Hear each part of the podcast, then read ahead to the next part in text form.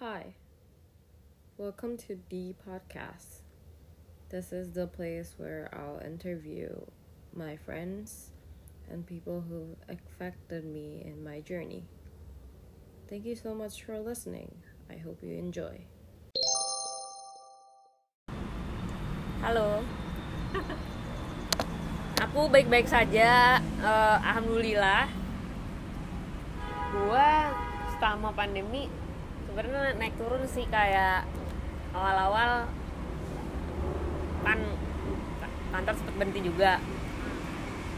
Skip dulu terus habis itu eh, kayaknya gara-gara kondisi coronanya juga bukan membaik sih tapi kayaknya orang-orang udah lebih keluar-keluar. Ya dari ya jadi kita juga udah mulai ngantor lagi tapi di rumah di Jakarta Mungkin ya. Cuman eh, gua udah eh, balik lagi ngerjain ya panggung dan lainnya gitu. Tadinya seharusnya nanti mungkin di pertanyaan lain sih ada ada pertanyaan itu ya. Maksudnya ada tadinya itu gue jelasin di pertanyaan lain. Daily rutin gua selama pandemi.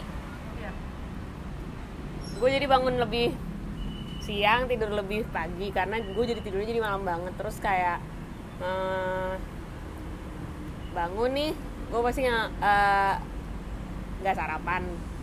Bangun kayak jam 9 gitu terus habis itu ya ngerti biasanya gue bikin kalau hari Senin ya gue bikin kayak list gue minggu ini mesti ngapain aja. Tapi cuma seminggu sekali doang gue kalau kalau ada tambahan gue akan taruh di kertas yang sama gitu. Terus abis itu ngerjain apa yang diperlu perlu dikerjain meeting keluar kalau perlu meeting atau ada kerjaan kalau enggak ya di rumah. Eh, laptopan atau atau main PS hari-hari ini gue baru beli game baru jadi gue main PS terus eh, kalau udah malam gitu after jam 7 gue pasti eh, ya nggak nggak pasti juga sih. Tapi kayak intinya kalau di rumah gue percampuran antara ngerjain kerjaan kantor atau ngerjain kerjaan selain kantor gitu. Tapi alhamdulillah udah berapa bulan ini ya sekitar tiga bulan terakhir kerjaan freelance gue juga nggak stop jadinya ya lanjut aja gitu. Malam gue ngerjain freelance habis itu paginya enggak terus tell us a bit about about the work you're doing right now. Oke. Yang sekarang gue sekarang banget nih lagi lakukan adalah kalau Sherina sebenarnya ongoing cuman gue belum gue belum terlibat langsung lagi kan. Karena mungkin eh, ya latihannya juga terbatas dan segala macam jadi gue juga belum ke sana. Kalau tang- tempat masih agak berubah-berubah jadi belum kalau ada revisi juga belum gue belum revisi baru setengah. Terus saat ini ngerjain Jakarta Movin lagi ada project sama brand. Dan salah satu apa ya impersonator. Lagi ada itu. Tapi itu kerjaan Jakarta Movin ya. Kalau di gue pribadi gue lagi ngerjain ker- eh, kerjaan freelance-nya ada graphic design branding oh. sama em, lagi bikin konser virtual juga. Oh. lagi ngerjain konser virtual juga. Cuman udah dalam tahap proses mau selesai sih gitu. Lately ya tiga bulan terakhir justru gua, eh, pekerjaan gue diisi dengan konser virtual yang udah kelima kali nih dan eh, graphic design sebenarnya. Karena since Johan udah nggak ada di kantor gue ngerjain graphic design dan project freelance gue juga banyak graphic design gitu. Gitu sih. Nanti di elaborate-nya di pertanyaan selanjutnya. Oke. Terus the most challenging aspect of the work you're doing right now. Right now karena pandemic atau ya sekarang aja gitu sekarang aja sih kak sama pandemi pandemi juga nggak apa-apa sekalian. Eh, challengingnya adalah kalau gua harus kerja pasti harus kerja sama orang banyak. Iya. Sama dan gue jarang banget di luar Jakarta mungkin gue jarang banget menemukan anak seumur gue ya yang kerja di bidang itu. Sehingga gue jarang punya temen seumur sebaya gitu loh. Jadi gue itu challenging tapi ya at the same time interesting juga sih menurut gue karena semua orang di, di atas seumurnya. Gitu kan? Kecuali mungkin kalau acaranya nge-crew kecil-kecil gitu ya gue jarang juga sih nge-crew hampir nggak pernah. Ya itu masih ada orang-orang kru yang gue kenal cuman kalau udah itu nggak kayak gue harusnya kemarin ngerjain panggung eh, dan dekora- eh, dekorasinya Hat in the Clouds. Oh iya. Yang waktu itu ya. Iya, tapi nggak jadi hmm. kan Nggak- ya nggak tahu ditunda katanya. Nah itu orang-orang itu yang menurut gue challenging orang-orangnya semua tuh di atas gue dan em, di atas gue umurnya dan di sk- skillnya juga di atas gue gitu di bidangnya masing-masing ya. Jadi kadang-kadang gue suka merasa kecil dan merasa intimidated dengan mereka gitu Wa- walaupun misalnya kalau di Jakarta mungkin gue dituakan tapi di luar gue Gue kecil banget gitu. Jadi ya bagus sih untuk menyadarkan siapa lo di dunia ini gitu. Cuman kadang-kadang gue suka ngerasa takut terutama di di industri gue banyak kan cowok kan. Itu lebih serem lagi gitu loh. Maksudnya ada yang lebih tua di di cewek-cewek oh, ya cewek-cewek lebih tua dari gue oke lah gue masih bisa ngobrol. Kalau cowok-cowok kan cari red eh, dotnya susah kan antara gue dan dia gitu. Correctionnya di mana nih? Itu sih. Kalau di pandemik mungkin jadwal yang berubah-berubah ya. Kalau misalnya secara acara offline ya Sherina sih itu kayak ya kondisi ini menurut gue udah membuat semua orang susah. Ya. Kayak mau gerak susah mau maju nggak juga mundur nggak juga tapi harus tetap optimis harus tetap ada yang dikerjain. Kalau nggak lu gila sih menurut gue Iya nggak sih? Kalau menurut gue ya kalau nggak ada yang dikerjain di corona sih gila. Karena ya lu nggak bisa bergantung sama siapa-siapa juga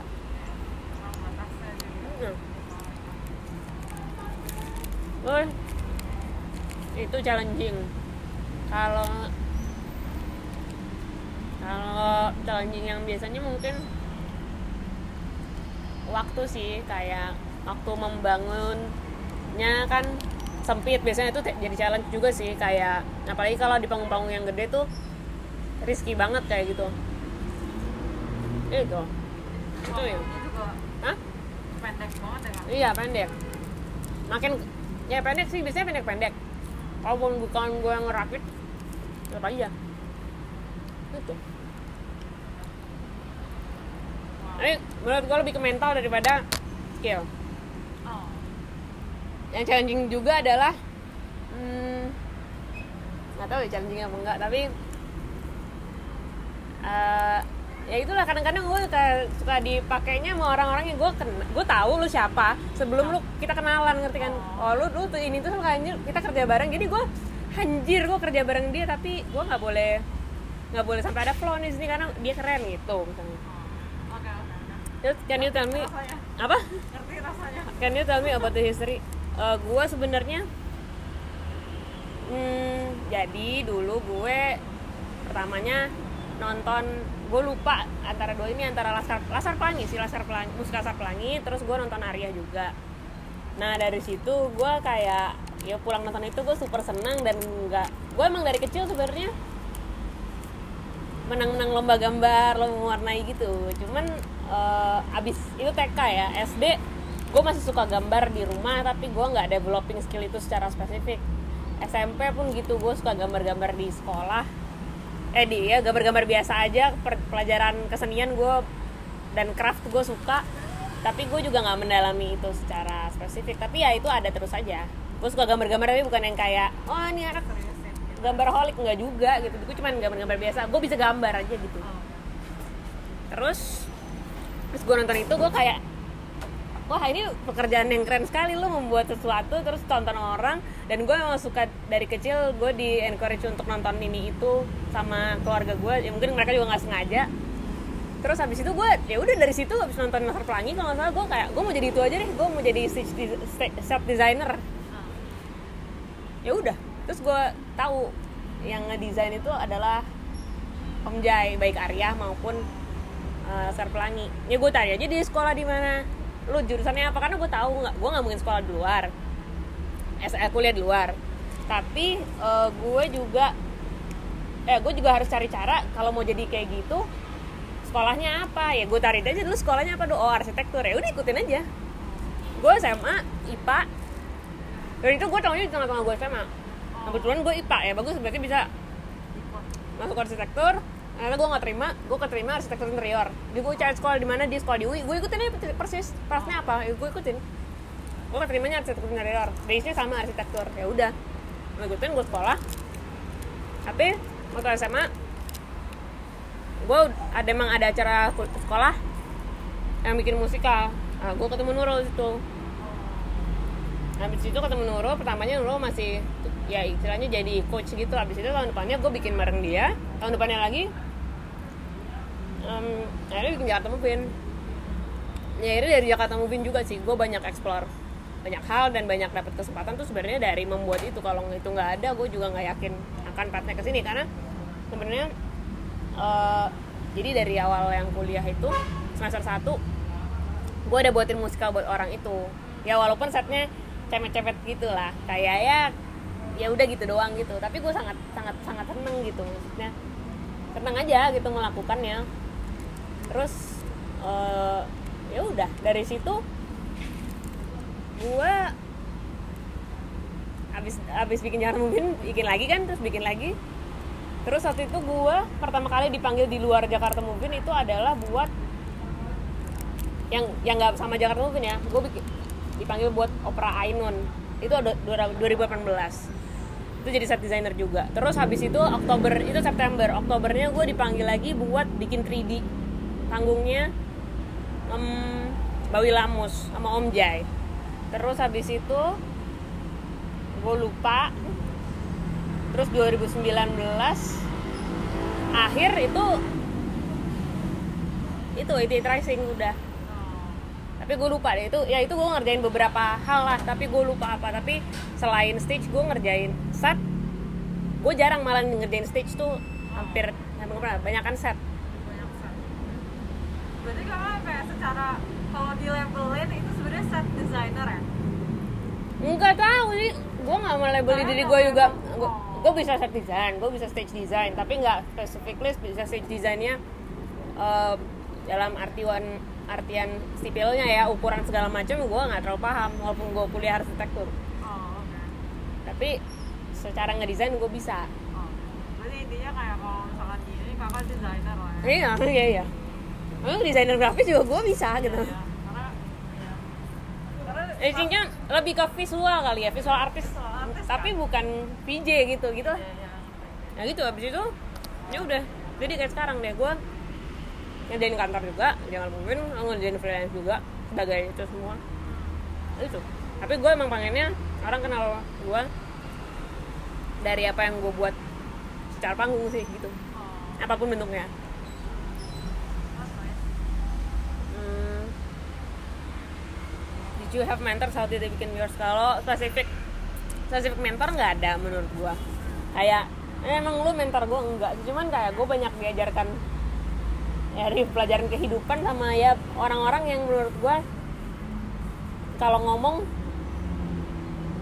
gue percaya aja gitu. Oke ngerti kan? Kayak oh iya lu pas bener gitu menurut gua. Kayak terus kayak orang-orang yang waktu gue kerja sama dia gue mendapat banyak pelajaran. Itu mentor itu mentor. Ya menurut gue itu dalam tanda kutip mentor gitu buat gue kayak Om Jai gue pernah yang itu gue dalam tanda kutip hanya buatin 3D buat dia dari gambar dia yang sketch untuk jadi set yang di nanti di interpret sama uh, vendornya gitu. Terus tapi dari situ gue cuman gue cuman nge-translate gambarnya gue belajar banyak banget. Banyak banget kayak proporsi skala terus kayak risetnya gimana gimana ngembangin em, dari foto atau lu bahkan eh, dateng terus apa yang lo ambil terus yang akhirnya mau dijadiin eh, set gitu kayak gitu-gitu sih. Itu gue belajar banyak banget dari itu ya. Tapi kalau mentor yang spesifik satu orang gue nggak ada sih. Gini.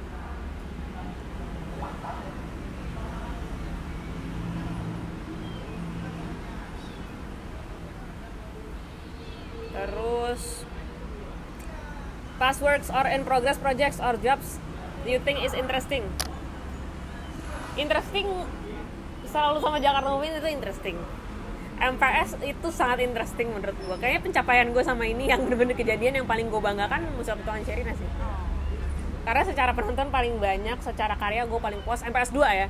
Secara karya gue paling puas um, supposed to be uh, HITC tapi nggak kejadian. Tapi dalam prosesnya uh, gue cukup enjoy.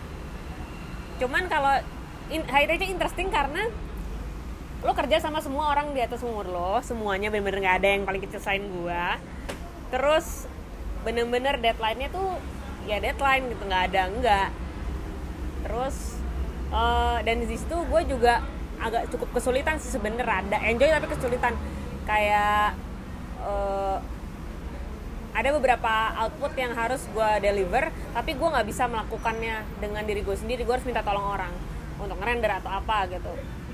Gitu uh, karena udah butuh lighting apa maksudnya dia next level lah. Kayak karena kita harus present ke Amerika mereka harus approve jadi outputnya nggak boleh kayak gue output biasa ke temen atau orang yang ada di sini dan dengan penjelasan gue dia ngerti gitu. Tanpa penjelasan pun gambar yang gue hasilkan udah harus dimengerti di sana gitu kan itu itu interesting. Kalau MPS interesting karena gue suka banget filmnya dari kecil. Terus kayak gue udah pernah bilang gue sampai nge-tweet abis nonton asap langit itu gue nge-tweet even tweetnya akhirnya di print sama teman-teman gue waktu gue waktu gue show show yang pertama. Gue pernah nge-tweet tahun 2011 bulan Juli ke Mira Lesmana tante bikin muska potongan Sherina dong gitu. Apa dua kali gue nge-tweet. Terus akhirnya gue yang bikin. Terus gue kayak damn gitu. Kayak ih keren juga gue gitu. Oh akhirnya gue sendiri yang bikin gitu. Dan maksud gue secara karya itu menurut gue gue cukup puas dengan apa yang gue hasilkan sih. Ada lah pasti yang nggak puas cuman cuman overall gue paling puas ngerjain MPS secara respon penonton juga bagus. Ya basically semua orang yang bekerja di situ seneng harusnya dan dapat growth lah bukan dari dirinya sendiri juga. Mungkin ada orang-orang yang jadi kenal lo karena karya lo atau lo kenal ke orang gue dulu ngerjain ini gitu kan. Gitu. Terus something about stage design that many people don't know. Atau set design atau design uh, juga secara general nggak apa-apa. Apa ya pertama gue bukan masternya enggak. Tapi kalau menurut gue yang orang-orang banyak nggak tahu adalah dengan sistem yang eh kalau lu ngerti kalau lu ngerti teknis lu akan lebih mudah mengerjakannya. Dan lebih mudah jadinya dapat peluang-peluang dapat desain yang better dan mungkin uh, lebih lebih cantik gitu kalau lu ngerti sistem atau paling enggak lu uh, punya orang yang ngerti sistemnya. Karena kalau cuman kayak gue mau bentuk gini bentuk begitu tanpa penerapannya it's nothing sih menurut gue dan menurut gue uh, support system lo adalah justru di vendor yang orang-orang nggak tahu. Lo jangan puji orang yang ngedesain doang. Karena kalau vendor yang nggak bisa nge, nge transkrip apa yang lo bikin atau mewujudkan beneran yang lo bikin ya itu nggak akan kejadian gitu. Dengan vendor yang salah lo akan mendapat hal yang juga salah gitu loh. Gitu. Apalagi ya yang bisa dipelajari. Yang orang-orang nggak tahu. Apa ya? Soalnya kalau misalkan kayak di film kan biasanya kayak yang di terima kasih itu kayak misalnya sutradara general aja kayak misalnya sinematografer gitu-gitu tapi kan biasanya kadang-kadang eh, yang kecil-kecil gitu loh kan kayak lighting gitu-gitu kan Iya, iya, iya, iya. orang-orang kecil juga Iya kalau gue karena bekerja sangat dekat dengan vendor itu, maksudnya, oh yang orang-orang ini general ya, temenin vendor kayak lo temenin temen lo yang lain juga gitu loh. oh Karena kalau enggak, iya iya, apalagi tukang Indonesia kalau dia bete, udah, makanya lo harus berteman dengan siapa aja karena juga lo nggak tahu lo akan ketemu dia lagi di event yang lain atau enggak dan lo akan buatin set buat gue lagi atau enggak gitu. Kecuali udah super nyebelin ya nggak usah temenin di sini. Tapi kalau ya menurut gue jaga perasaan mereka mereka juga akan jagain kita itu sih tapi kalau secara panggung yang orang-orang nggak tahu hmm, nggak semua itu yang mikirin adalah set desainernya kayak urusan struktur kadang-kadang gue selempar aja nih lu bikin kayak gini. Gue kadang-kadang males mikirin kan. Ya gue cuma tahu ilmu standarnya expertnya ada yang di yang bangun. Bikinin deh nih begini. Nggak semua kita yang mikirin gitu. Ya, seberat tapi nggak seberat itu. Terus what other roles do you put beside, beside as a stage designer? Di mana nih maksudnya rolesnya? Secara general aja sih kak. Pekerjaan berarti? Iya pekerjaan sih di kantor sebenarnya gue art director tapi ya pokoknya segala macam yang terlihat akhirnya jadi urusan gue ya gue seneng seneng aja sih. Visual visual art art sih sebenarnya. Ya? Art director. Jadi gue sendi secara personal gue graphic designer juga. Walaupun gue nggak pernah sekolah grafis graphic design. Eh, tapi menurut gue ya arsitektur tuh ilmunya sebenarnya banyak banget yang menjadi ilmu-ilmu dasar keilmuan lainnya juga. Jadi kayak lu ngomongin orang graphic design cari warna gue juga belajar. Lu ngomongin orang sipil belajar apa struktur gue belajar walaupun nggak sedalam mereka. Tapi maksudnya ada ada bola-bola kecil dari ilmu-ilmu lain yang gue tuh dapat jadi secara general gue punya ilmunya dia dia dia dia dia walaupun kecil nggak sebanyak mereka gitu. Nggak nggak spesifik kayak mereka cuman cuman gue punya gitu. Terus hmm, apa lagi ya? Grafis iya. Pokoknya apa yang kelihatan gue sebenarnya suka sih ngaturnya gitu. Ya. kalau lagi kerjaan Jakarta Moving kostum desainernya gue. Oh. Gitu kan kayak kalau yang nge-sketch itu gue kadang-kadang kan. Kalau acara gede baru Putri. Oh. Karena job gue udah lebih kayak art director ya udah lo secara visual ngedirect si Putri tapi ya tapi nggak nggak apa ya nggak kecil nggak nggak prikitiknya gue juga gitu. Itu. Itu sih paling. Yang lain mungkin gue suka juga jadi orang produksi cuman gue jarang banget dipanggil jadi orang produksi. Uh, fine. Side project that make her step out of her comfort zone. What is process your process on approaching that? Misal uh, side projectnya contohnya apa nih?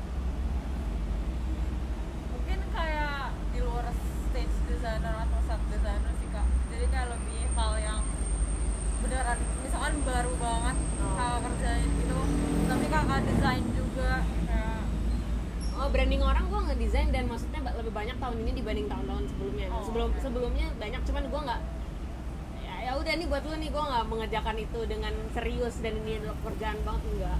Tapi kalau tahun ini kayak eh, lebih serius sih karena abis itu application-nya ke ke mana-mana kan jadi gue mesti kerjanya dengan serius. Approach-nya sebenarnya sama sih, maksudnya basicnya desain kan problem solving ya problem solving lo sama kebutuhan lo apa tapi kalau kalau gue bukan gue bukan desainer yang kayak wah ini filosofinya ini enggak. Itu dibuat aja di akhir. Karena untuk kuliah gue diajarin untuk kayak untuk bullshit menurut gue oh oke jadi ya udah bullshit aja di akhir. Oh ini nanti ini ini, ini. sambung sambungin aja. Belum tentu orang nggak percaya. Bukan belum tentu orang percaya ya. belum tentu orang nggak percaya. Syukur kalau dipercaya. Ya banyak yang percaya sih. Kayak oh ini nanti artinya ini ya. Kalau nggak mau diartiin juga nggak apa-apa sebenarnya. Menurut gua nggak semua harus ada artinya sih. Yang penting bagus kalau menurut gua. Yang penting bagus dan fungsi fungsinya tercapai aja. Itu udah cukup soalnya kadang-kadang kan kayak orang ada yang komen misalkan ah kelihatan bagus doang gitu. Kayak atau misalkan nanya lebih dalam kayak misalkan filosofi lo apa tapi kayak menurut kakak ya kadang-kadang kan ada orang yang kayak gitu juga. Gimana caranya misalkan itu bisa kayak nge-convince orang kayak ini loh karya gue kayak lo nggak usah nggak usah butuh banyak komen nikmatin aja gitu. Kalau itu mah kalau komen orang tuh nggak bisa diatur menurut gua ya terserah dia sih mau komen apa. Orang gue juga suka komenin orang. Ya bebas aja lu mau komen boleh nggak mau komen boleh. Terus ya menurut gua nggak eh, ya kalau misalnya dia satu field pekerjaan sama gue kalau dia memang lebih bagus dari gue ya gue terima. Kalau lebih jelek dari gue ya gue ya udah lu doang ngapain gue pusingin kan? Ya gitu sih gue biasanya bandingin gitu. Kalau misalnya orangnya menurut gue di atas gue gue respect dan kayak oh emang gue evaluasi gitu. Kalau orangnya menurut gue nggak relevan nih dengan apa yang gue kerjain ya udah biarin aja. Orang dia juga nggak ngerti kayak ngomong-ngomong orang gila. Kayak ada nih eh ya maksudnya gue pernah dapet klien yang kayak gue ngerti gue udah bikin. Terus? Terus dia nggak bukan nggak suka nggak ada yang cocok menurut dia sama personalitinya dia. Kalau gue mem- mem- mempertanyakan masa gitu? Gue biasanya punya klien lain nggak kayak gini. Oh. ini selera lu yang salah Ah, selera lu memang bukan selera gue bukan salah ya selera nggak ada yang salah. Selera lu memang beda kita beda selera atau gimana? Itu gue jadi mikir apa salah gue juga? Apa gimana? Apa dia memang beda selera sama gue? Jadi gue harus ganti approach untuk bikin desainnya gitu. Cuman kalau orang-orang yang kayak gitu mah gue mah tak maksudnya gue tai sih lumayan. Maksudnya kayak kalau misalnya ada orang yang menurut gue fieldnya sama nih kayak gue terus menurut gue lebih cemen ya udah lo bisa bikin apa gue nggak takut gitu. Karena gue orangnya sangat kompetitif. Sangat sangat kompetitif even main game gue nggak mau kalah.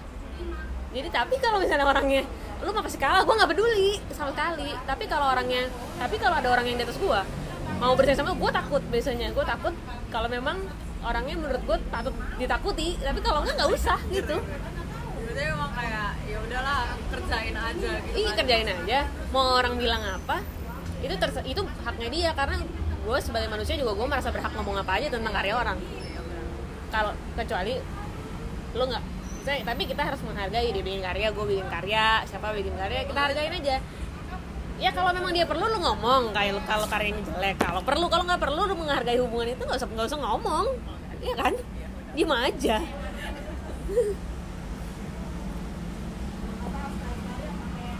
Eh, how do you balance personal and professional? ini kayak gimana ya kak kan orang kalau sekarang tuh Work life balance. iya kayak life balance tuh susah banget kan kadang-kadang Hmm, kalau gue alhamdulillah gue suka sama apa yang gue kerjain.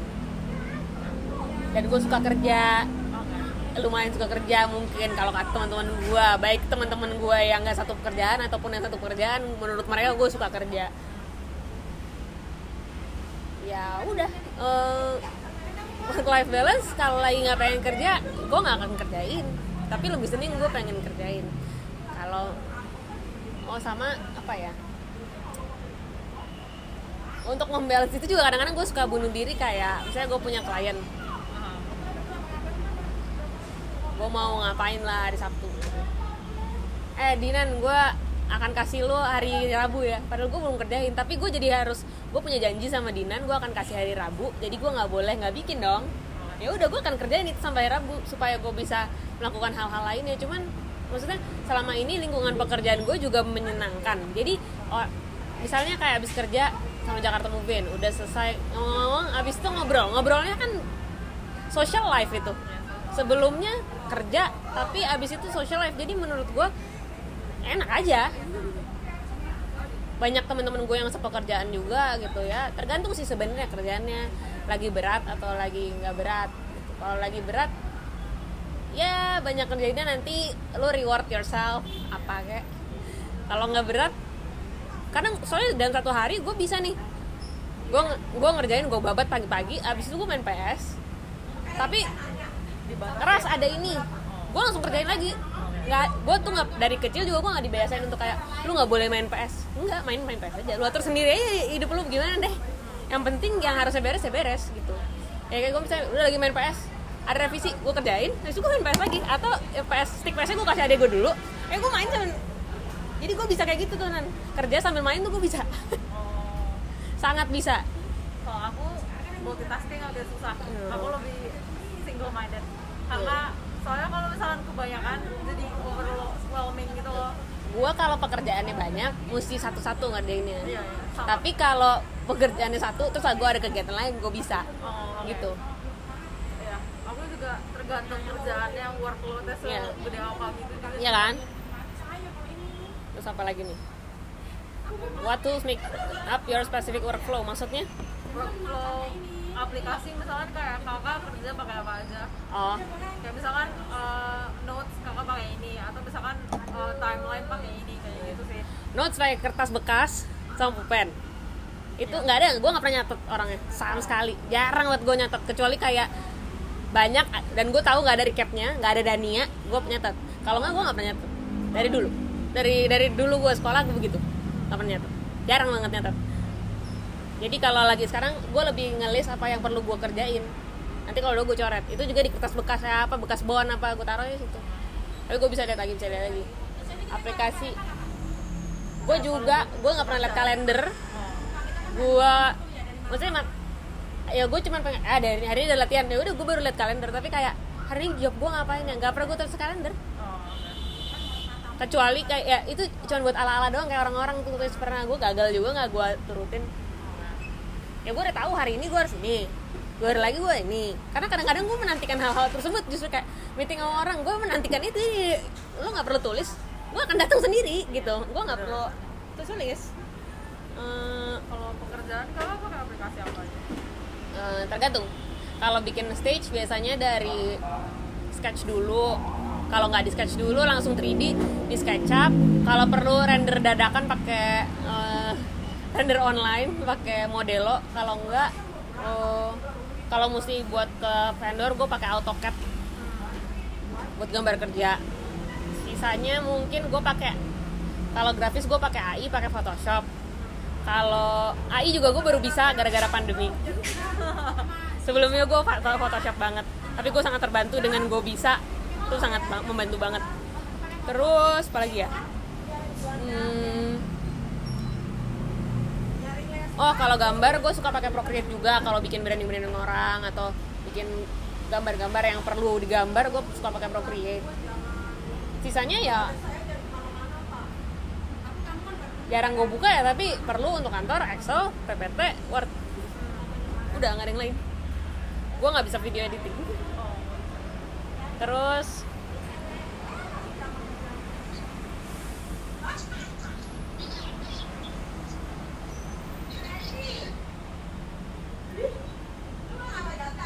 tips on managing time.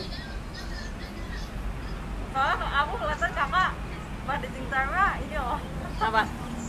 Kayak maksudnya terstruktur banget.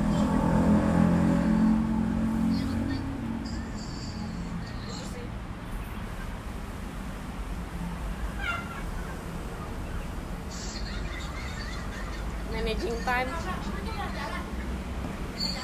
Setiap orang punya ininya sendiri sih menurut gua. Kalau gua malam gua masih kerja- bisa kerja kalau gua pengen. Kalau kalau kalau lu pengen kerja lu kerjain. Kalau enggak nggak usah. Kalau enggak nggak usah kerjain.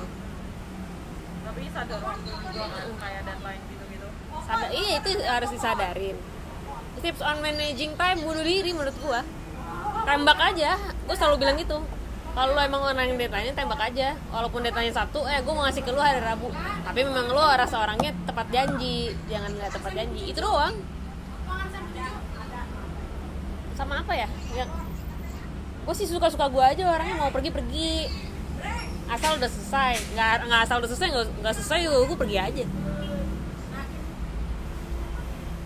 Apa lagi udah nggak ada sih. Nggak ada tips ya lu tahu sendiri lah gitu. kalau orang nggak bisa ngatur waktu ya antara pekerjaan lu kebanyakan atau lu memang nggak bisa ngerjain itu jadi lu lama ngerjainnya atau ya lu nggak suka kali gitu kan gak sih harus tahu sendiri juga kan Iya. Diri sendiri juga Maksudnya lu nggak suka, lu dipaksa ngerjainnya mungkin aja jadi lama. Atau lu nggak lu nggak jago di situ, lu paksa ngerjain itu, ya udah pasti lama. Kan? Atau lu memaksakan ya mungkin karena pekerjaannya harus terpaksa kerja ya kalau orang-orang di kantor gitu. Ya udah, mau duitnya, pikirin ke situ, mau duitnya ya emang harus mau kerja. Gue paling benci tuh orang-orang mau duit nggak mau kerja, cuman ngomong-ngomong, eh duitnya kurang, lalu ngomong kerja, gitu. lagi ya best advice that have been given to you over your career. Apa ya? Dari orang kan? Eh, ada banyak sih tapi ada yang kayak eh, tem temenin semua orang karena nggak lo nggak tahu orang itu akan jadi apa di kemudian hari. Dan mungkin dia butuh lo atau lo butuh dia gitu. Jadi ya ber, bukan temenin dan berbuat baik pada semua orang. Walaupun dalam penerapannya gue nggak bisa berbuat baik sama semua orang atau kayak pura-pura ramah gue sangat tidak bisa. Gitu. Tapi ya itu itu cukup bagus ya oh ya ya jadi misalnya sekarang lebih kalau ada orang lebih lebih mau kenal lah gue gara-gara itu. Ya ujung-ujungnya oportunis ya. Oportunis sih cuman yang gak ada salahnya Iya, iya. terus hmm, kalau kata Om Jai jangan nyontek. Oke, itu agak susah. jangan nyontek karena sehar, apa sih lo jangan selalu lihat keluar jangan selalu lihat keluar keluar negeri apa karena di negara kita sebenarnya banyak. Dan jangan jangan nyontek apa yang udah orang bikin kenapa nggak pikirin apa yang belum kepikiran orang lain. Itu sangat ini sih. Jadi gue juga sekarang gue nggak mau maksudnya kayak kalau ada sama gue better ganti. Even gue nggak nyontek ya kok ternyata mirip gue better ganti karena kayak Om Jai juga pernah bilang ada yang sama-sama gue gue buat duluan tapi karena gue orang Indonesia atau gue apalah jadi gue yang dibilang nyontek padahal enggak gitu. kayak gitu-gitu Iya, soalnya kalau aku kak Zin itu jarang ah, udah dibikin di Indonesia, di Jakarta juga ada. Tapi kayak mereka masih general gitu loh, masih artworks gitu-gitu. Tapi kayak misalnya satu orang persatu yang di situ masih jarang. Itu masih kayak orang luar gitu. Jadi kayak makanya aku juga pengen bikin project ini kan. Soalnya menurutku juga bakal menarik banget kalau beneran jadi hasilnya bagus. Gitu. sebenarnya kalau ya itu itu di dunia desain kan sangat ini ya yang gue nggak suka tuh kalau misalnya gue harus ngerjain orang yang depan mata gue bener-bener nyontek terus gue harus kerjain jadi gue kayak ih males banget dan kayak gitu gitu gue paling nggak suka dan biasanya gue berujung what the fuck ya terus what makes being a eh, meaningful to you? Why do you why do you do what you do? Pertama karena suka. Kedua kalau misalnya gue itu kayaknya sebenarnya gue mau tuh kalau gue bisa nari gue bisa nyanyi gue mendingan jadi penyanyi untuk penari. Cuma saya gue nggak bisa gitu. Terus eh, ya emang menurut gue sangat menarik. Orang bisa eh, belajar dari situ orang bisa menikmati itu orang bisa senang dari apa yang dilihat. Karena kalau lo pulang dari lo pulang dari nonton apa lah. Mungkin banyak kan yang lo inget secara visual tapi dialognya lo lupa inget gak sih lo waktu kejadian di yang dia di pasir-pasir itu gitu kan misalnya itu Star Wars gitu. Ya yang lo inget sih eh, dunianya itu kan ya itu gue suka sih. Maksudnya iya iya gitu. Maksudnya ya itu. Emang emang buat dilihat gitu. Gue suka menghasilkan apa yang buat dilihat orang. Gitu dari dulu. Terus eh, kenapa gue melakukan ini? Kenapa enggak? Karena gue bisa menghasilkan dari sini gue mau nyenangi pekerjaan ini. Gue dapat portfolio yang oke dari kerjaan ini. Ya udah suka aja sih. Suka dan menghasilkan jadi ya udah nggak usah ada yang di ini lagi.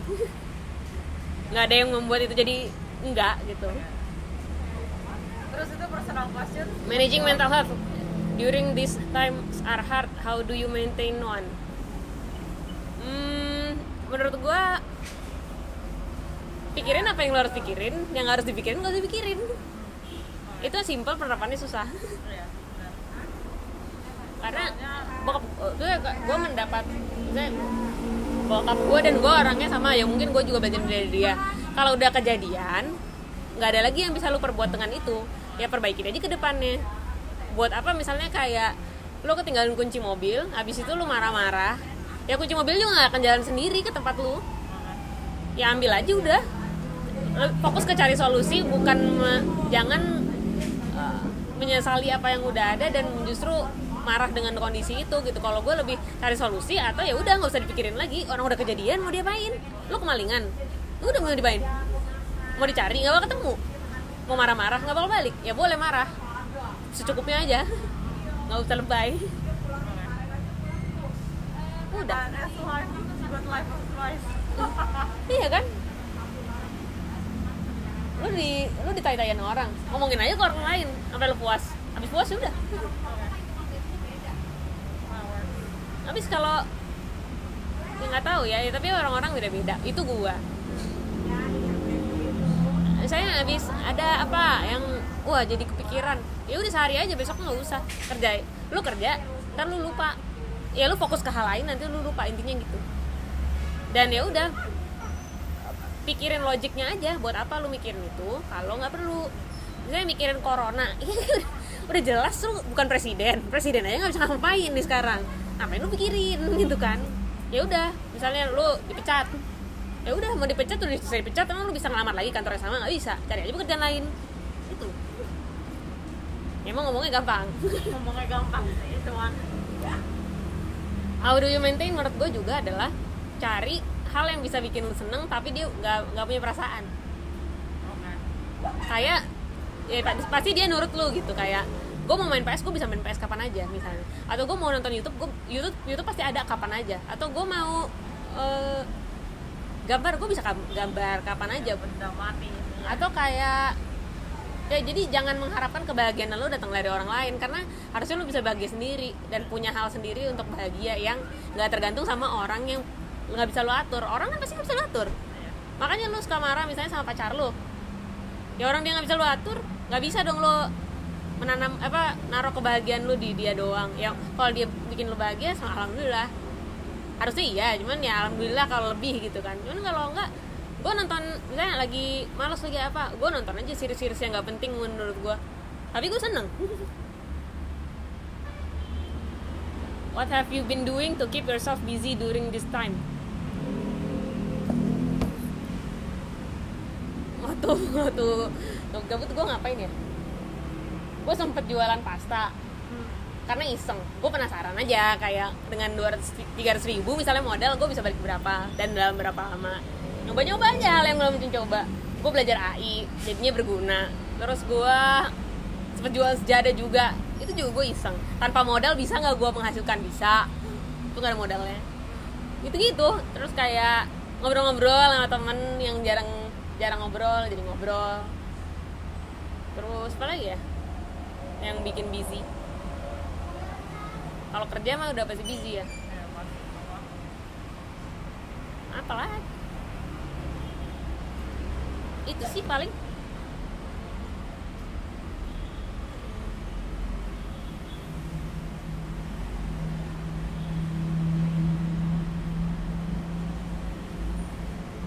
Terus how would you describe yourself to a stranger or someone who's never met you?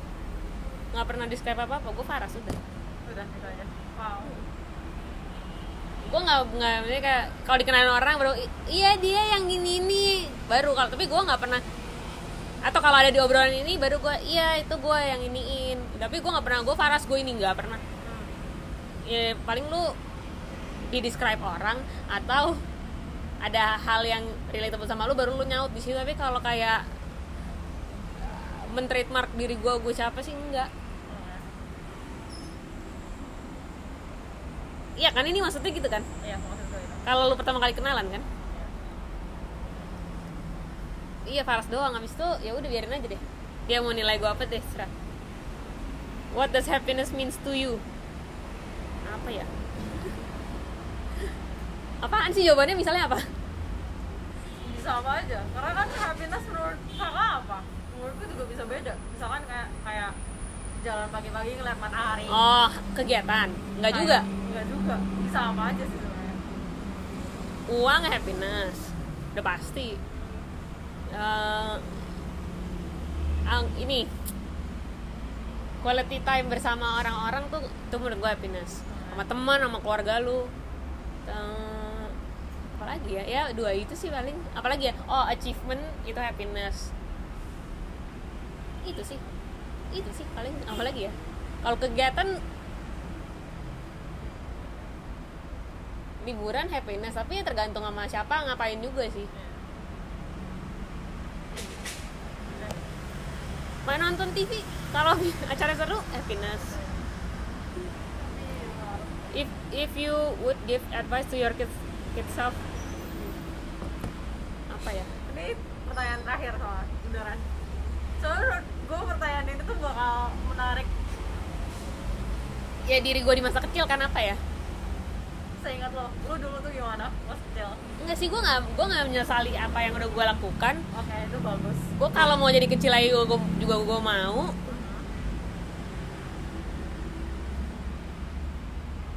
Apa ya? Gue juga kayak nggak dulu semua orang menolak lo enggak kayak percaya aja waktu lo dan akan datang enggak kayak apa sih? Ya udah jadi lu sendiri aja. Udah ya udah gitu aja jalanin aja lah. Jalanin tapi pakai cita-cita. Jangan cuma jalan doang. Iya, kelas doang. jangan cuma lewat doang jalanin tapi pakai cita-cita gitu sih. Kalau ada yang mau gue advice advice sih nggak ada sih.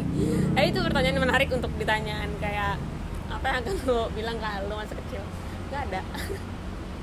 Tetap main game sebenarnya menurut gue ada ada yang inilah selalu ada yang bisa dipelajari dalam uh, kegiatan-kegiatan gue di masa kecil dari mulai jadi juara komplek 17-an sampai main PS atau ng- ng- ng- ngambil ikan di got tuh menurut gue ada life lessonnya gitu. Cuman ya yang membuat gue jadi kayak sekarang ya karena kegiatan-kegiatan itu menurut gue maka, sama karena sekolah gue kalau gue nggak sekolah di situ udah beda lagi pasti ceritanya kan.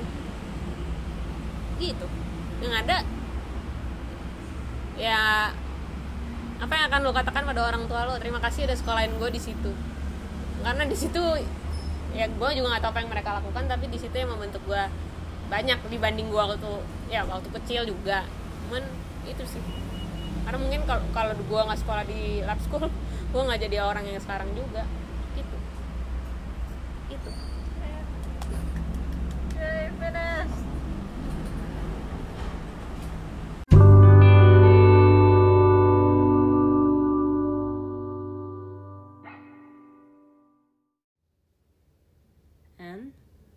the end. Thank you so much for being here. Future episodes are coming soon. I'll be covering a wide range of topics. I'll be discussing about other people's journey, hobbies, reflections, and many more. I'll see you in the next episode. D signing out. Bye.